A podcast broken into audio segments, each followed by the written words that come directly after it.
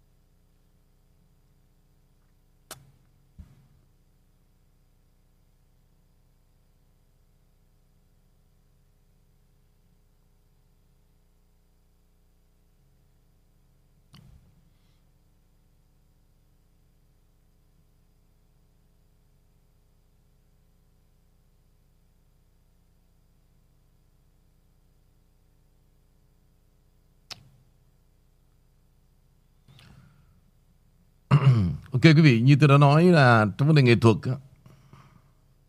thực sự là phải nghèo khó. Càng nghèo khó quý vị, nó càng nảy sinh ra cái trí tuệ về nghệ thuật rất là cao.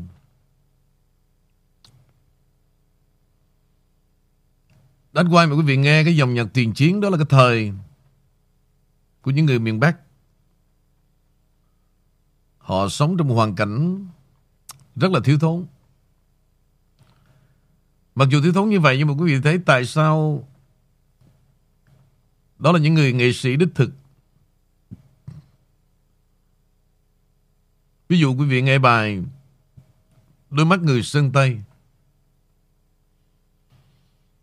Hay là Phạm Duy trong cái bài Bên cầu biên giới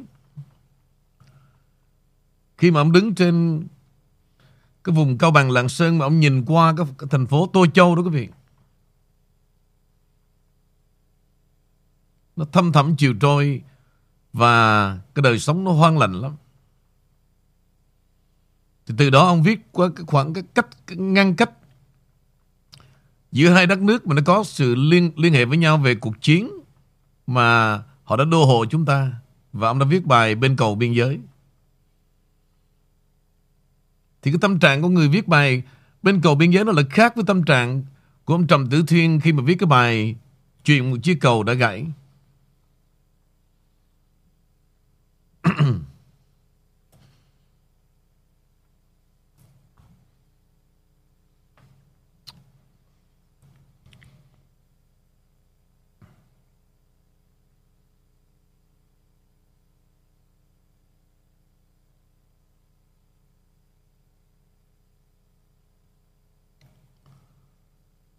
Rồi từ ca khúc Chuyển Bến của đoàn chuẩn thời đó quý vị.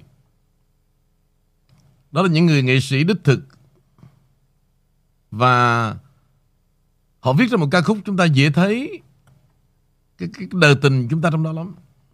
Vì nó rất thật. Nó bay bướm hơn. Nhưng nó rất thật. Hay là đôi mắt người sương Tây. Nhất là cái bài đôi mắt người sương Tây quý vị. Và duy nhất, Quang Dũng, ông chỉ có bài thơ đó Là bài thơ độc nhất. Nhưng mà cái hay của bài thơ đó, Nó có giới hạn Những người mà đưa nhạc vào bài thơ. Phạm Đình Chương, Nó càng tuyệt vời. Thì phải công nhận, quý vị, Là đất nước chúng ta đó, Là cái sự đóng góp trong vấn đề văn học, Cũng như là âm nhạc Phần đông là những người miền Bắc. Tại vì thời đó họ sống trong khó khổ nhiều. Còn thực ra đó, ở miền Nam dù nghèo nhưng mà nó thảnh thơi rất là nhiều. Thì ở miền Nam Cũng một số nhạc sĩ viết nhiều bài tình ca nhưng mà nó lại không có đi vào cái hoàn cảnh trong một cuộc tình hoặc giả là một cái hoàn cảnh trong sự chia ly. Thì sở dĩ mà nhạc chúng ta trước 75 mà nó hay đó là vì của hoàn cảnh đất nước chúng ta nó chia ly. Nó ngăn cách và nó chiến tranh nó chết chóc. Thì đó nó đẩy cái, cái người nghệ sĩ vào cái tâm trạng rất thật. Ví dụ như khi họ viết một bài hát về chiến tranh chẳng hạn.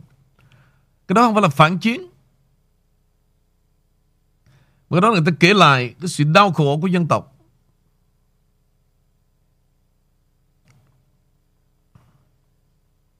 Vì họ là những người yêu hòa bình.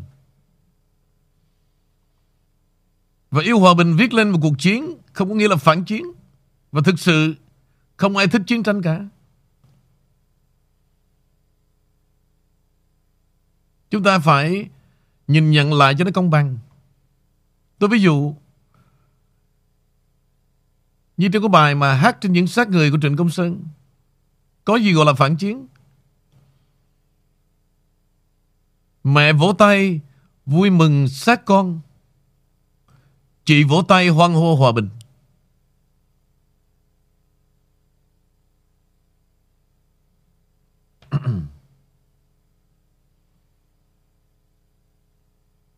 Thì quý vị, nghe như vậy, Cho là phản chiến không có gì phản chiến trong đó cả. Một người mẹ nó điên loạn. Khi mà đàn con của mình đã chết Và đứng trước một cái hố hầm Để chôn hàng trăm cái xác người như vậy Và bà đã vỗ tay.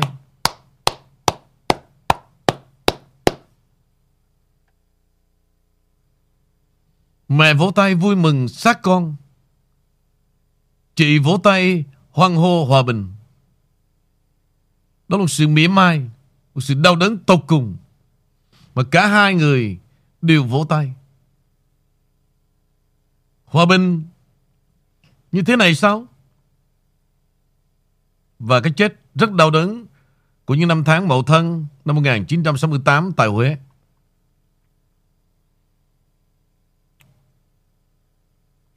Hay là bài gia tài của mẹ chẳng hạn.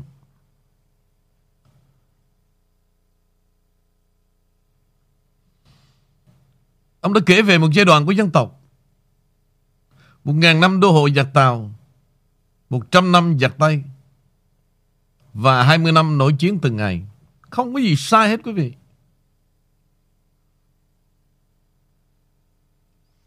Sở dĩ chúng ta gọi cuộc nội chiến là gì?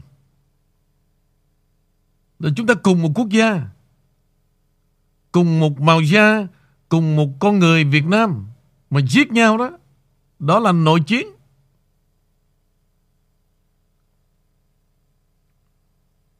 Còn những người mà thiên về chính trị, họ diễn tả theo cái chính nghĩa khác nhau, đó là cái chuyện về chính trị hóa. Nhưng với lòng người, quý vị, đó là nội chiến giữa Bắc Nam.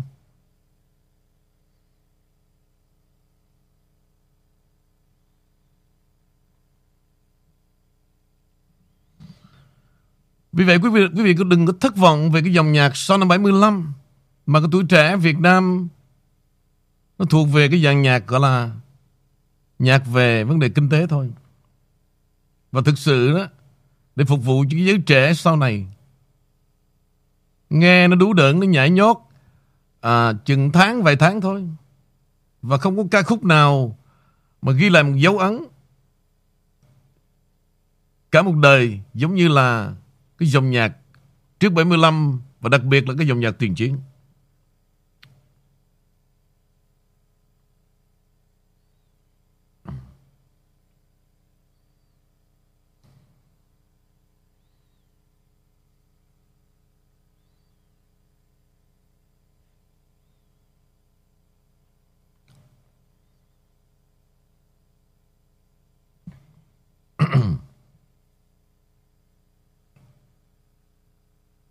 Đó là sự khác biệt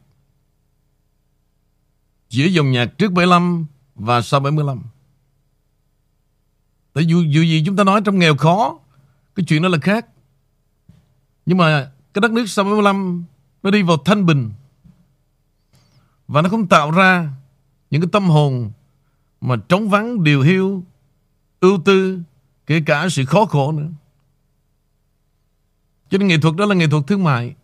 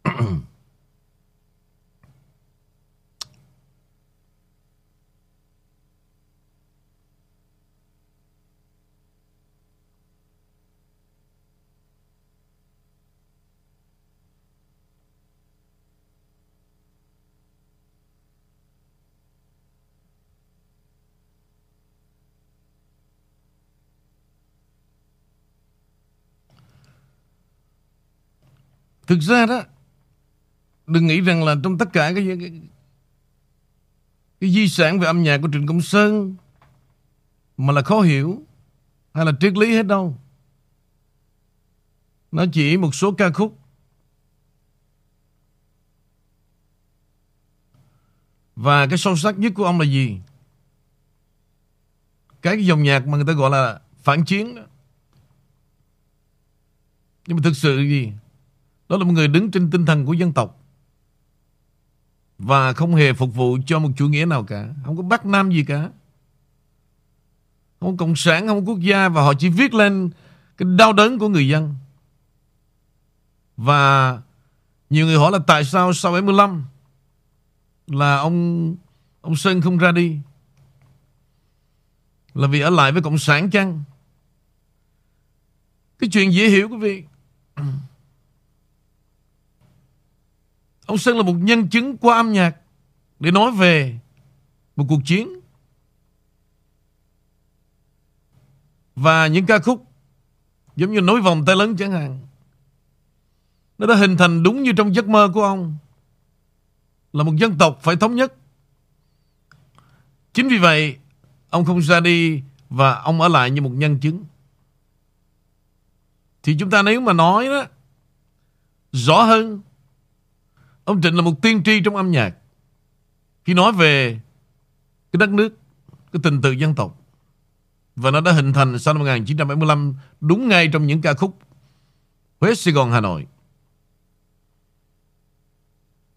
Vì vậy ông không ra đi.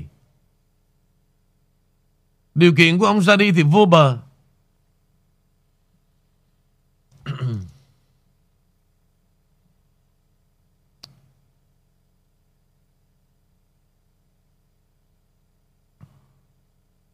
Nếu mà nói về nhạc phản chiến, quý vị, Có rất là nhiều bài Nhưng mà họ không hiểu nổi đâu. Nếu mà xếp vào dòng nhạc phản chiến, Thì rất là nhiều nhạc sĩ Có những bài phản chiến. Ví dụ như cho rằng là phản chiến đó, Thì nhân Phạm Duy Qua bài thơ kỹ vật cho em Là phản chiến.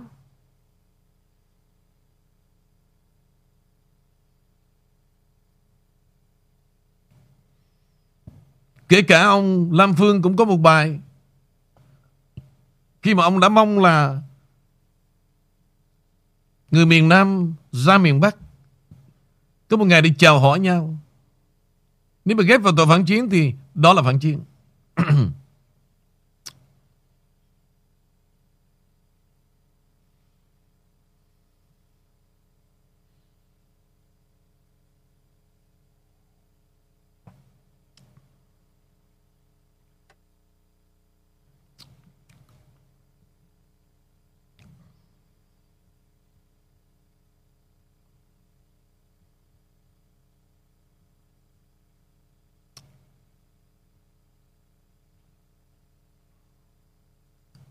Bây giờ có một bài hát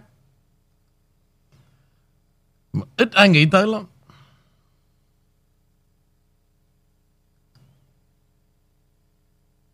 Mà nếu mà để ghép tội đó quý vị, Thì đây là cái bài Nên ghép tội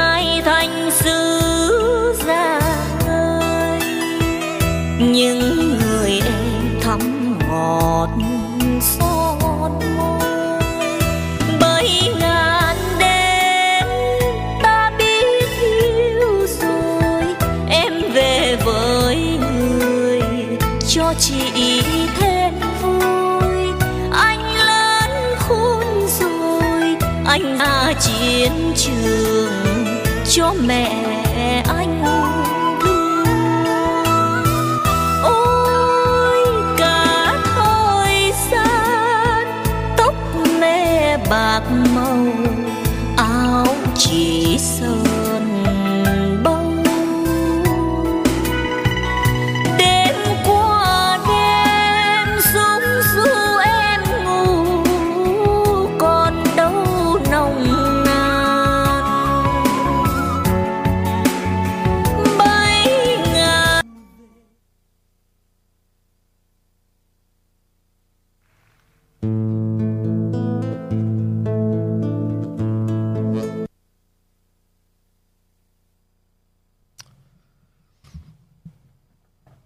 Là những bài nhạc tiêu biểu, quý vị.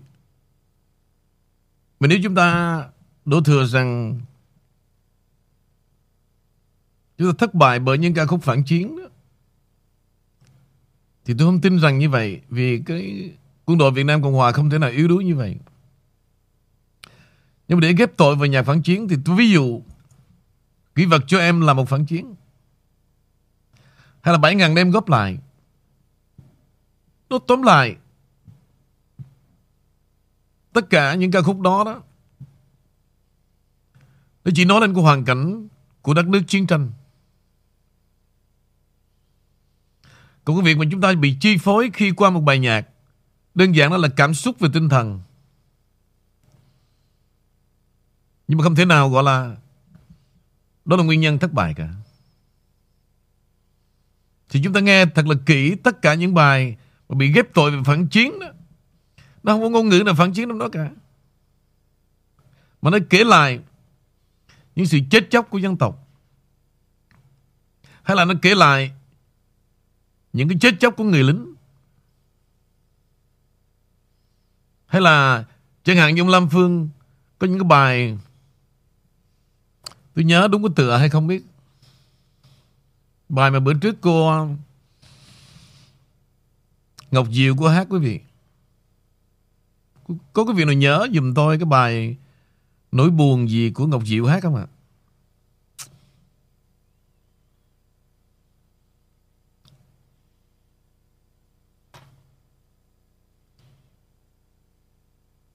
Thì trong cái bài đó đó, Tôi sẽ phân đoạn ra để quý vị thấy Nếu mà ghép vào tội phản chiến Thì đó là bài phản chiến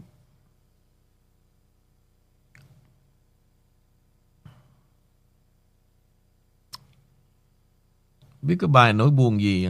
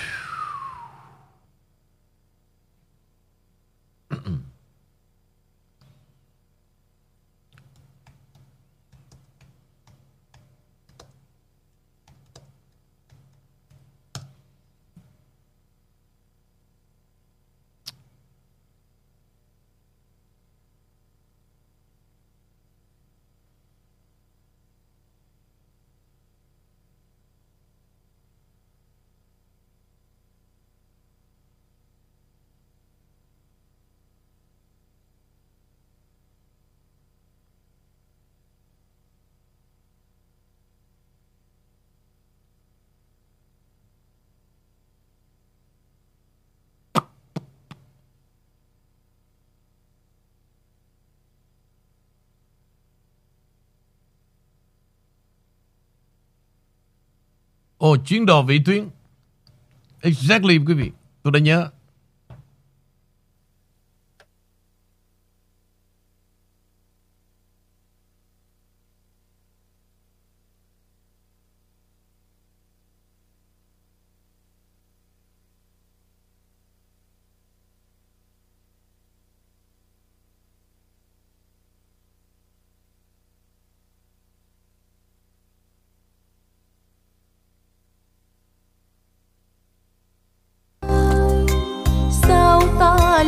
Cách bởi dòng sông bạc hai màu. Lênh đênh trên sóng nước mong manh, bao đêm lạnh lẽo em chờ mong gặp bóng chàng. Vượt rừng vượt núi đến đầu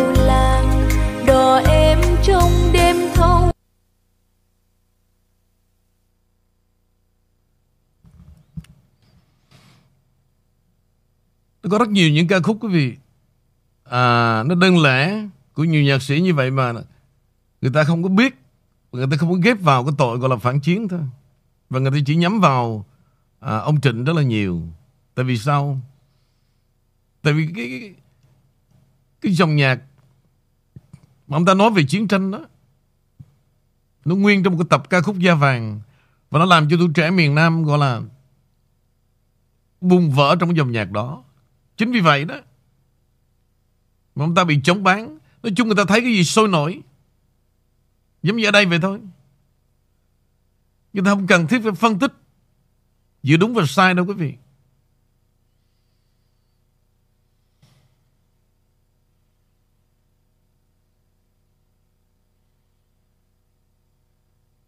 Thì nội cái chuyện Như ông Lâm Phương chẳng hạn, Ông chân chất hơn và ông than thở rằng, Giờ đây,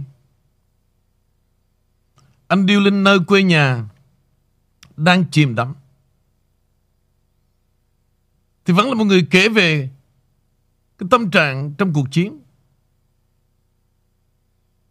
Là người ta chỉ viết về Cái nỗi buồn của chiến tranh thôi, Chứ không có gì gọi là phản chiến cả.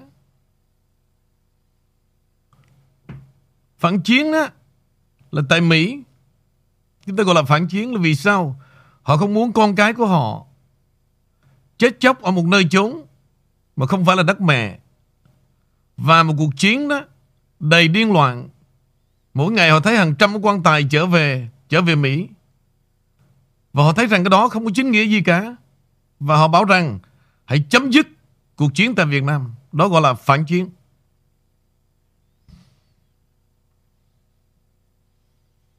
Còn trong cái dòng nhạc tôi chưa có thấy ai kêu gọi chấm dứt cuộc chiến tranh cả. Mà họ chỉ mong rằng họ chờ đợi làm sao đất nước tôi có hòa bình.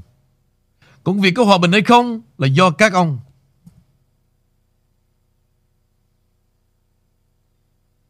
Họ đâu có đổ ra đường. Họ kêu gọi hãy ngừng cuộc chiến đâu. Mà gọi là phản chiến.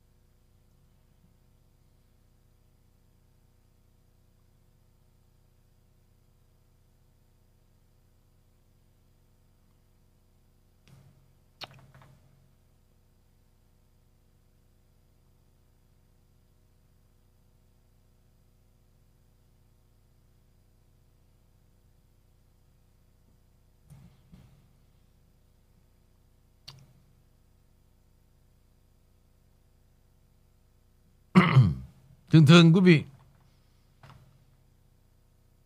Trong mỗi cái đề tài tôi nói chuyện đó, Nếu mà được kèm vào những câu hỏi quý vị đó, Thì tôi thích thú hơn Có nghĩa là Tôi hiểu rằng là quý vị cũng có những khái niệm hay là hiểu được vấn đề và cần tìm hiểu sâu hơn đó. Thì tôi có đủ cảm hứng. Còn tôi ngồi tôi đọc thoại đó quý vị. Giống như mấy, giống như mấy thầy mà giảng kinh đó. Bà nào cũng ngồi im không ai dám hỏi gì cả. Thì tôi là không thích cái cách đó.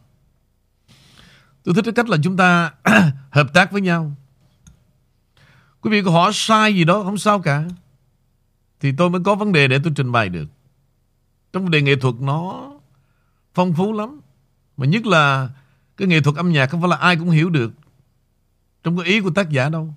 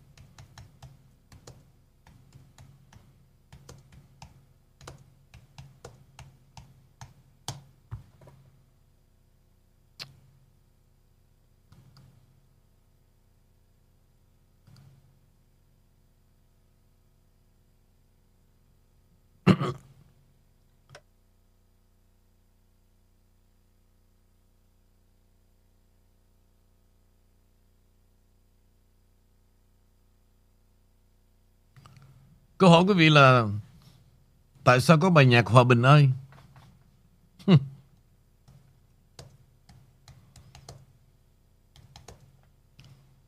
Hòa Bình ơi, Việt Nam ơi. Thì đó là cái giấc mơ. Cái giấc mơ của một người nhạc sĩ đó. Làm sao hãy, Hòa Bình hãy đến với Dân tộc Việt Nam của tôi? Hòa Bình ơi, Việt Nam ơi.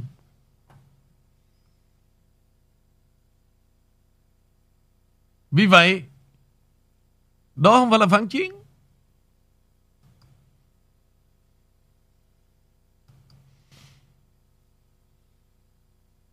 mai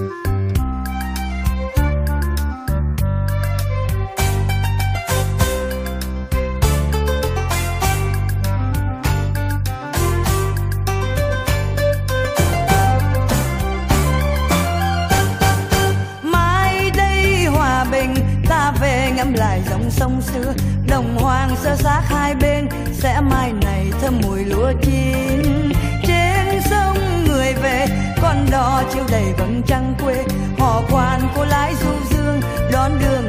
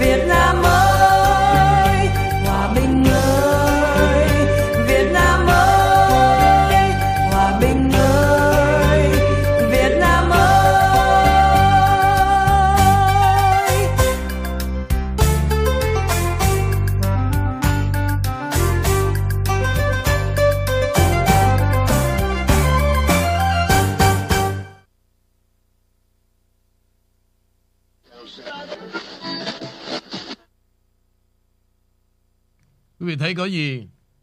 Có gì là phản chiến không ạ? Đúng không? Hòa bình ở Việt Nam ơi.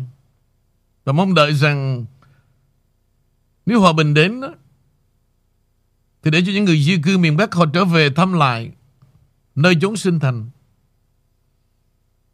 Còn nếu mà cuộc chiến như vậy làm sao họ trở lại cái nơi mà họ đã bao nhiêu kỷ niệm chồng chất từ bé đã lớn lên rồi ra đi. Nó tóm lại, quý vị hiểu một cách chung. Đó là cái cái cảm xúc của những người nhạc sĩ.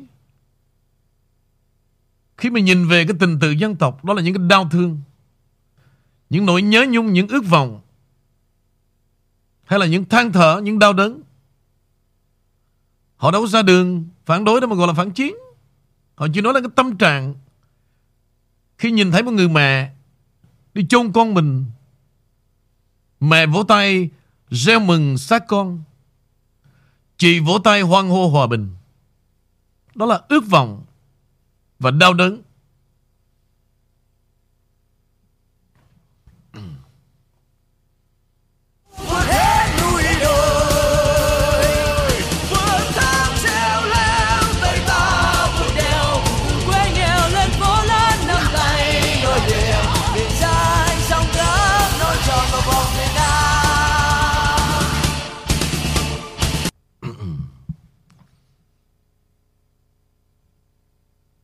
Đó ví dụ quý vị nghe cái bài Hòa bình ở Việt Nam ơi đó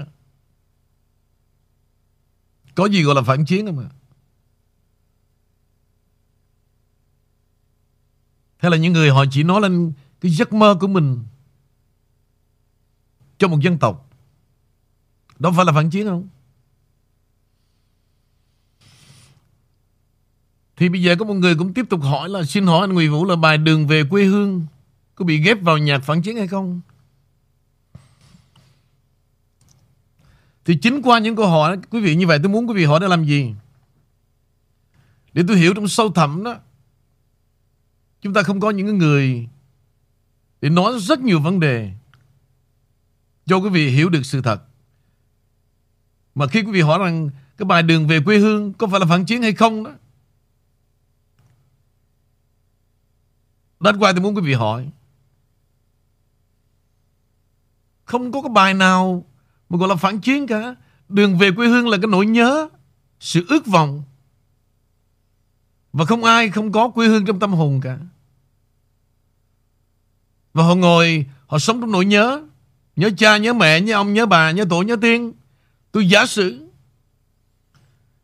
Ngay cả những người từ Việt Nam qua Mỹ và họ nghĩ rằng là họ từ biệt quê hương. Và vì họ là tị nạn chính trị, Tị nạn cộng sản. Thì đó là trong cái tâm trạng Ngay cái lúc đang tuyệt vọng. Nghĩ như vậy thôi. Nhưng mà thời gian Cái human con người là gì? Nó sẽ trở về với cội nguồn Và nó thôi thúc mỗi con người Phải trở về quê hương một lần trước khi chết. Vì vậy, Không có bài nào phản chiến cả. Bây giờ thôi quý vị. Nếu mà nó phản chiến đó, Là những người không muốn gây ra chiến tranh. Như vậy tại sao có cái giải Nobel Hòa Bình Mà quý vị tôn trọng cái người đó? Quý vị lấy làm hãnh diện Những người lãnh cái giải Nobel Hòa Bình. Tôi giả sử như ông Trump. Mà ghép vào tội phản chiến Thì ông Trump là phản chiến. Ông đâu có muốn chiến tranh đâu. Nhưng mà nếu mà tụi nó đàng hoàng nó trao cho cái giải Nobel Hòa Bình đó thì quý vị sẽ vỗ tay và rất là hãnh diện về tổng thống của mình. Yes or no? Câu này tôi cần quý vị trả lời. Yes or no? Thì nói về nhạc sĩ cũng vậy. Như ông Bob Dylan, nhạc sĩ Mỹ đó. Ông ta cũng nói về cuộc chiến Việt Nam. Ông ta cũng than thở những cái chết của những người em, của những người bạn ở chiến trường Việt Nam, và ông ta đoạt giải Nobel Hòa Bình, và ông ta không đến nhận. Như vậy có phản chiến không? Yes or no ạ?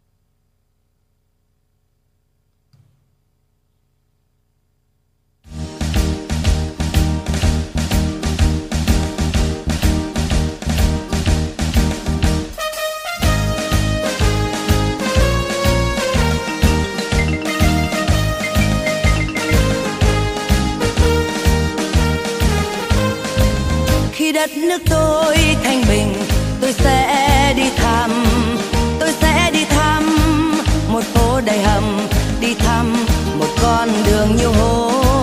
Khi đất nước tôi không còn chiến tranh, bạn bè mấy đứa vừa xanh nấm mồ.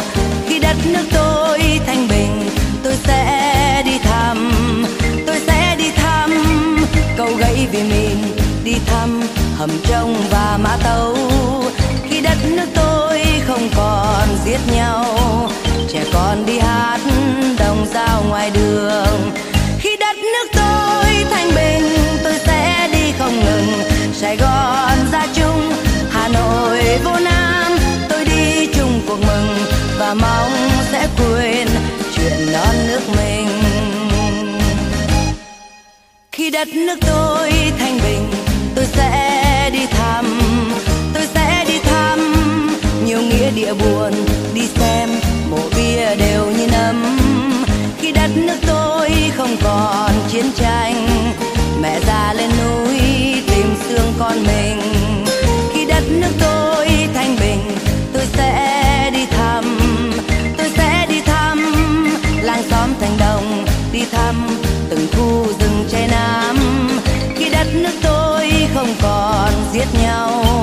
mọi người ra phố mời giao nụ cười.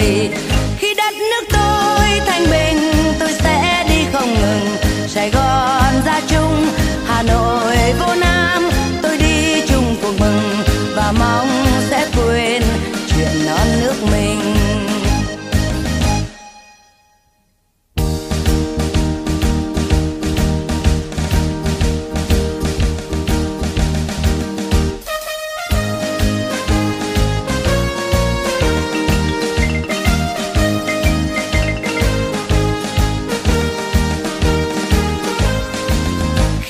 nước tôi thanh bình. Tôi sẽ đi thăm, tôi sẽ đi thăm.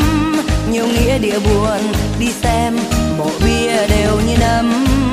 Khi đất nước tôi không còn chiến tranh, mẹ già lên núi tìm xương con mình.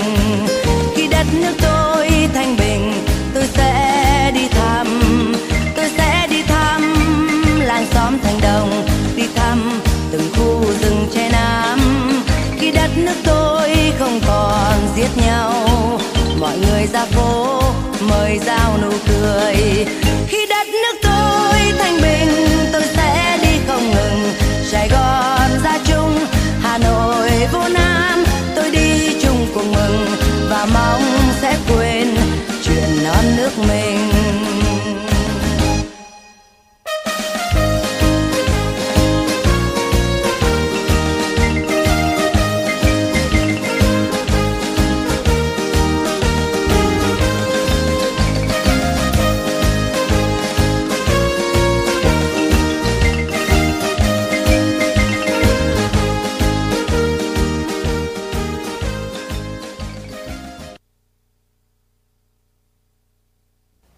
Chiều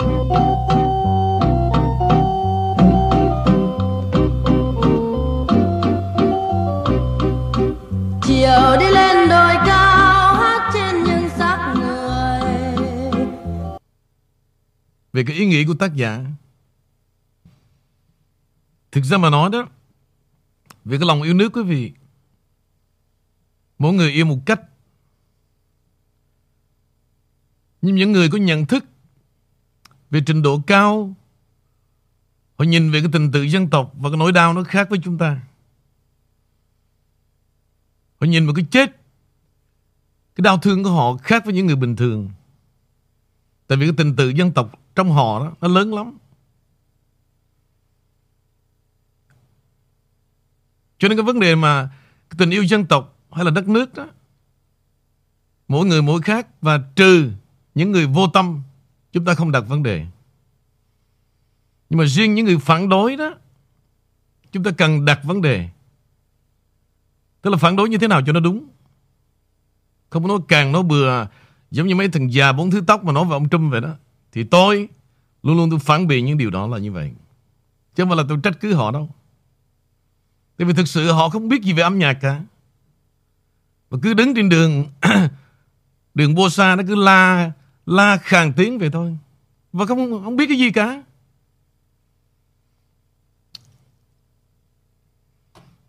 Nhưng cái đó không phải là lỗi tại họ. Mà cái lỗi họ đã sống trong một xã hội, một thời Mà không cho họ cái hiểu biết gì hết.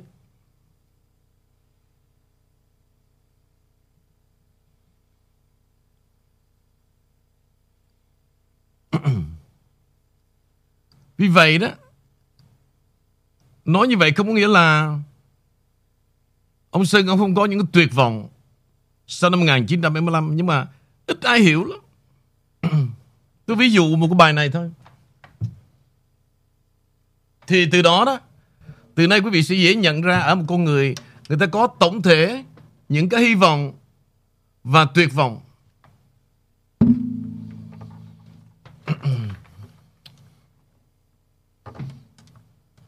Chứ cứ đừng có tự nhân danh mình là người yêu nước. À, Hay là tự mình mới là dám chết cho quê hương. Không có nên như vậy.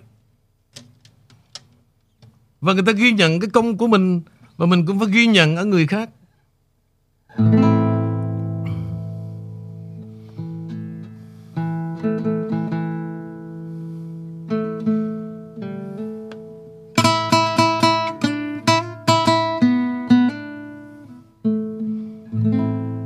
Cái mà ông Sơn Nếu như trước năm 1975 Ông đã có giấc mơ nối vòng tay lớn Hay là Huế, Sài Gòn, Hà Nội. Thì khi mà ông chiêm nghiệm Cái đời sống Sài Gòn sau 75 Ông cũng có những tuyệt vọng của ông. Nhưng mà tất cả cái đó Bằng âm nhạc Chúng ta rất là khó hiểu.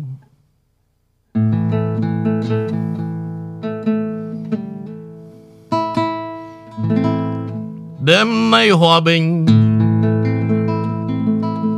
Sao em nhỏ chưa vui? Hãy bước ra kia nhìn phố ngập người.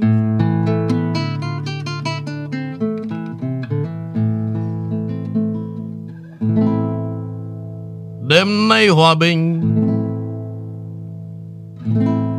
Sao mắt mẹ chưa vui? Hai bước ra kia nhìn phố ngập người. Đêm nay hòa bình, Không nụ cười trên môi. Nhìn quanh đây không ai còn lại, Không ai còn lại. Dù đỡ tình người, cho có đôi.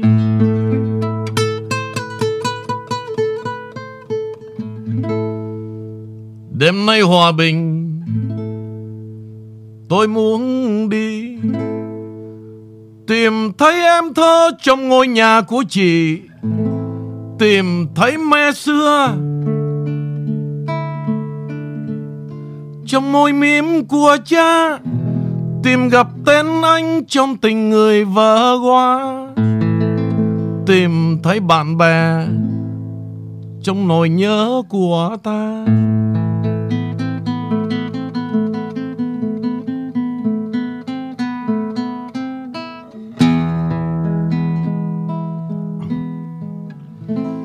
Đêm nay hòa bình. Tôi muốn đi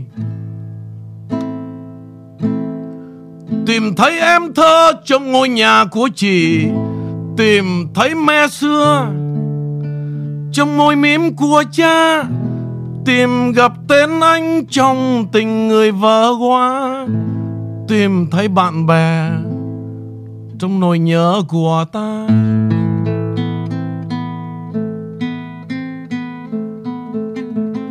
Đêm nay hòa bình. Sao mắt mẹ à buông như kinh? Lời kinh đêm trong căn nhà nhỏ, Dù mẹ một mình, Dù mẹ một mình ôm bóng đêm.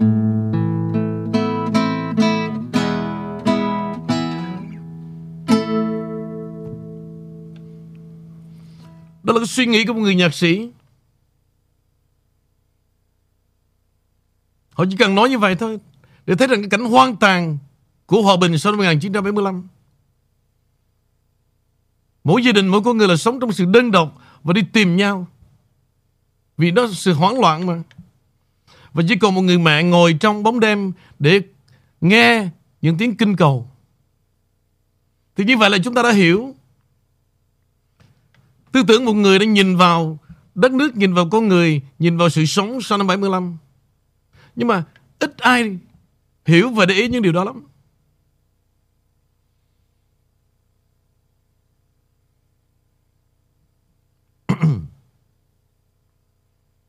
Và chỉ cần qua một dòng nhạc như vậy Nó nói lên tất cả đời sống miền Nam Sau năm 75 Chứ đâu cần phải đứng mà chửi đồ khốn nạn Đồ, đồ à, máu miết này nọ Không cần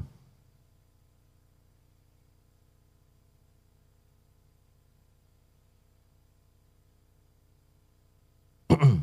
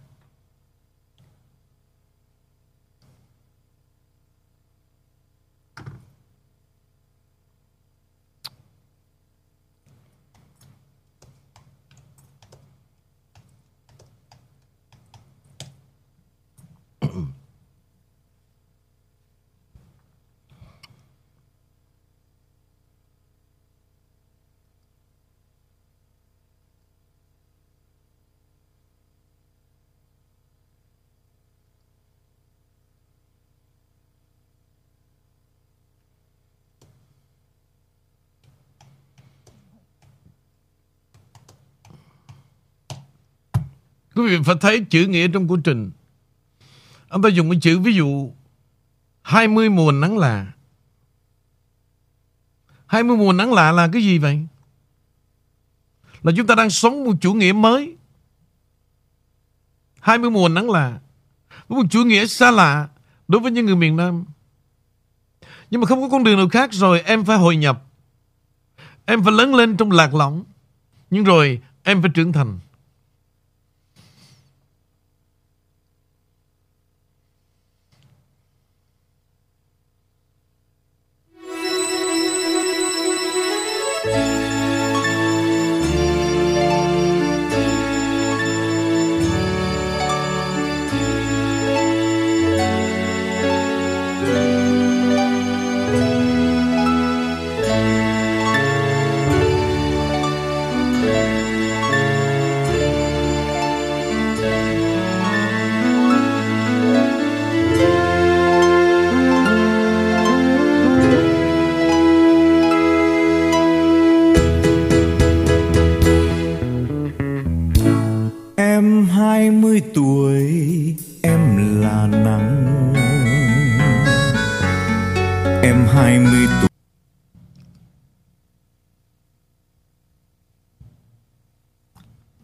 Quý sẽ thấy đời mình trong bài 20 mùa nắng là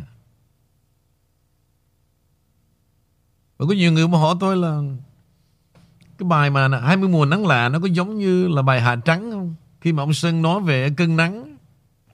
Nói chung quý vị, tôi thông cảm về điều này. Thì đối với ông Sơn về ngôn ngữ đó, là siêu việt rồi. Trường hợp của ông Sơn trong miền Nam giống như ông Hoàng Cầm ở ngoài Bắc. Khi mà ông phản đối về Đảng Cộng sản, ông dùng cái bài thơ Lá dư bông. Đố ai tìm được lá dư bông thì tôi sẽ gọi là chồng. Nhưng mà cuối cùng khi mà tìm gặp được lá dư bông đó thì ơi hỡi tuyệt vọng Rồi người ta, ông Trần Tiến mới đem cái bài Lá diêu Bông ra làm một ca khúc và họ cứ hát bài Lá diêu Bông và người ta ngỡ rằng đó là Lá diêu Bông thật. Nhưng mà thực sự người nhạc sĩ quý vị, cái tư tưởng của họ cao hơn chúng ta là vì sao? Họ mượn những cái vật thể như là chiếc lá để họ nhân cách hóa. Họ đau thương hóa về một xã hội, về một chủ nghĩa. Có nghĩa là lá diêu bông là một điều không có thật. Cũng như đảng Cộng sản vậy.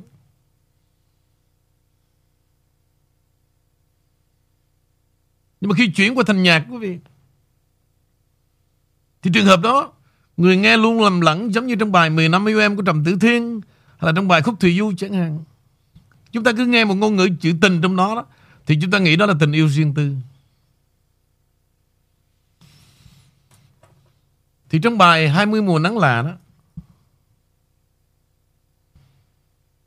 Thì rõ ràng quý vị thấy 20 mùa nắng lạ là 20 năm qua rồi.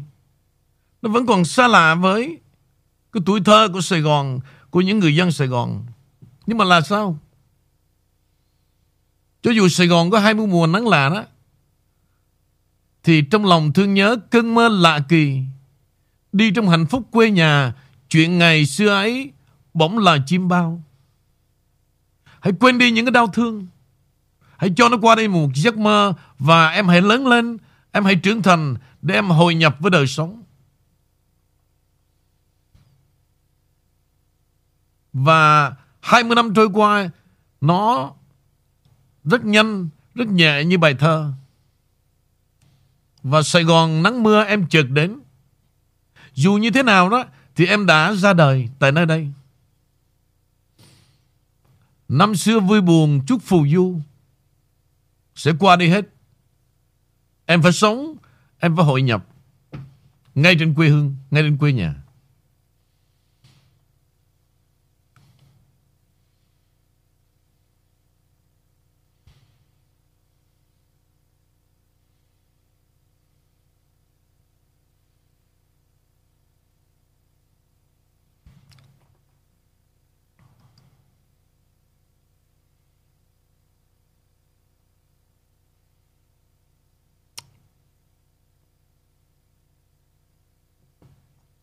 Cho nên thực sự đó Nếu quý vị nào mà thực sự mà muốn thiền định đó, ha, Tôi chỉ cho một cách. Thiền rất lãng mạn Và rất là hiệu quả. Không cần phải quỳ gối mà Chảy máu đồi gối phải đi mua thiên dược của tôi đâu. Tất cả những triết lý về đời sống Về nhân bản, về đạo đức đó, Hình thành một con người Nó nằm hết trong cái dòng nhạc trình đó.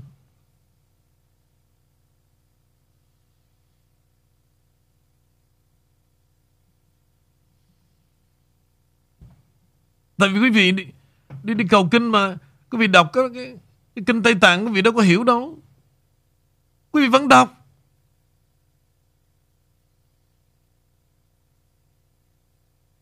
Trong khi cái lời của ông trình ông viết Rõ ràng như vậy mà không ai hiểu gì cả. Tại vì quý vị xem Đó là nhạc giải trí.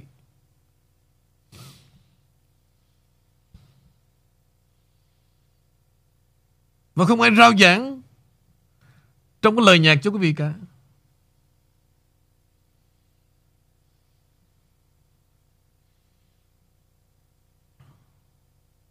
Cho nên quý vị đi tìm những tiếng kinh cầu. Thực ra quý vị đọc rất là vu vơ.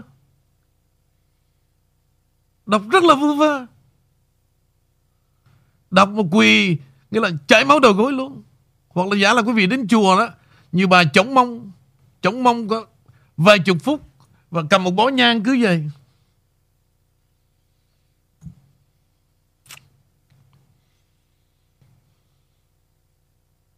Đó là vấn đề dân trí.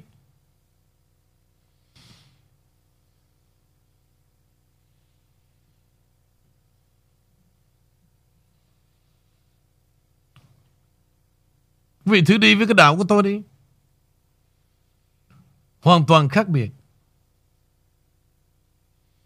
mà trong đó có cả thiền định, có cả niềm tin và có cả nhân bản, có cả một đạo đức dân tộc. Đi vô đạo tôi đi. Và tôi không bắt quỳ gối chảy máu đâu.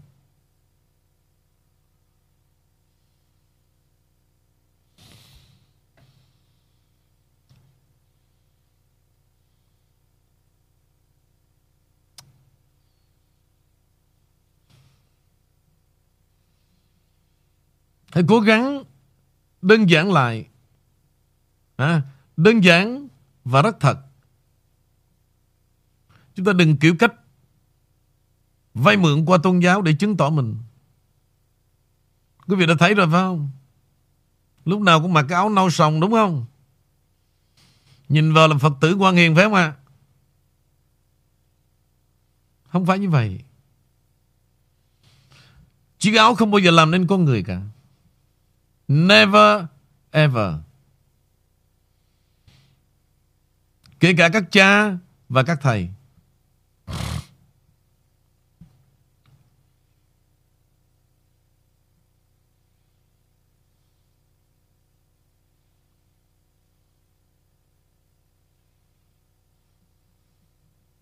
Còn cái việc mà muốn ăn chay, ngủ chay tôi chỉ cho. Rất đơn giản mà là hiệu quả. Ai muốn ăn chay và ngủ chay, tôi chỉ cho.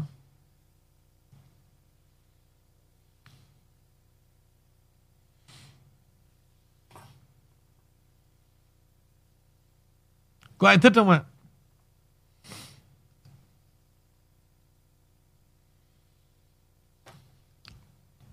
Yes or no? Ai thích đâu giơ tay lên. Tôi sẽ chỉ cho cách ăn chay và ngủ chay rất rất là hiệu quả luôn. Mà không ai trách cứ cả.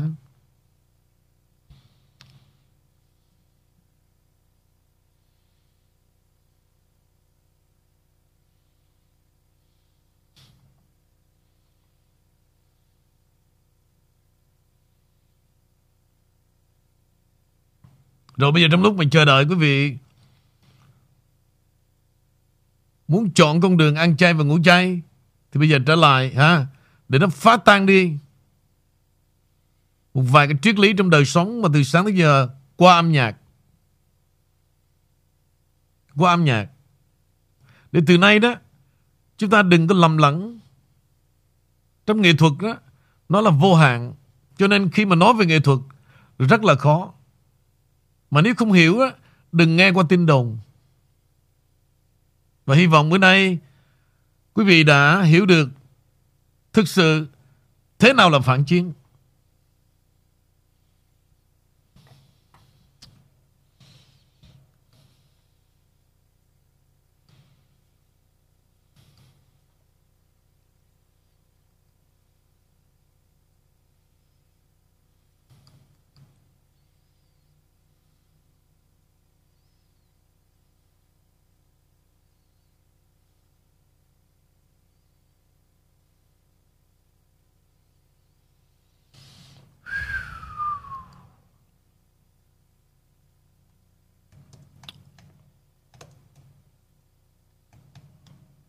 Bây giờ, Nãy giờ nghe Mệt mỏi rồi, bây giờ đi rửa mắt hả?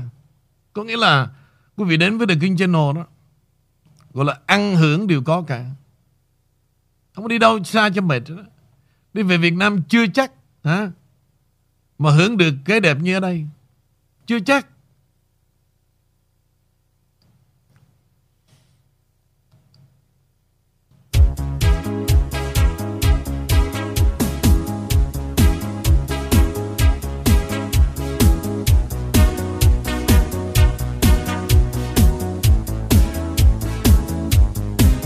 Không ai chịu ngủ chay phải không ạ?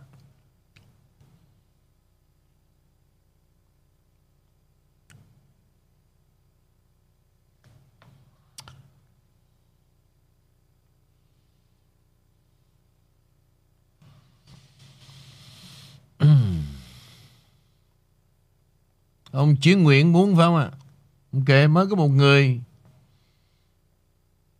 uổng công, uổng sức Ngàn người thì chỉ cho chứ một người chỉ làm cái gì?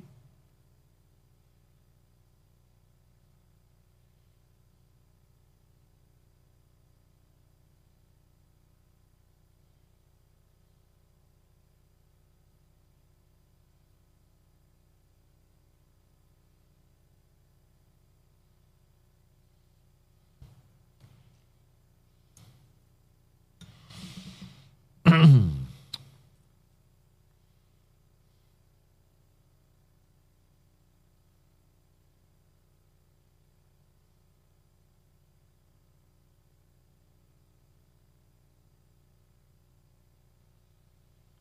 Rồi, coi như hôm nay um, vì là sáng thứ bảy mình ta với đời cho nên quý vị uh, có thời gian và đó là một chương trình đặc biệt. Đó là một chương trình mà tôi gọi là những người ra đi mang theo quê hương và mang theo những điều thiếu căn bản. Và hãy xé bài làm lại.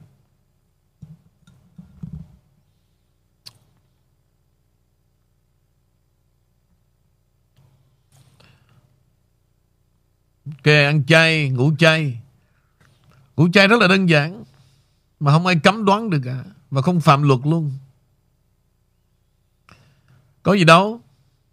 Nếu quý vị ăn chay là đâu ăn nước mắm đúng không? Ăn nước tương. Thì ngủ chay. Tới khi mà vợ chồng gần gũi đó. Lấy khăn đổ, đổ nước tương ra. Bôi lên ngay chỗ đó đó. Nha. Rồi xong Vợ nằm kêu chồng, Lấy khăn cho em, Đổ nước tương vô lau chùi. Xong, Đó là ăn chay Ngủ chay á.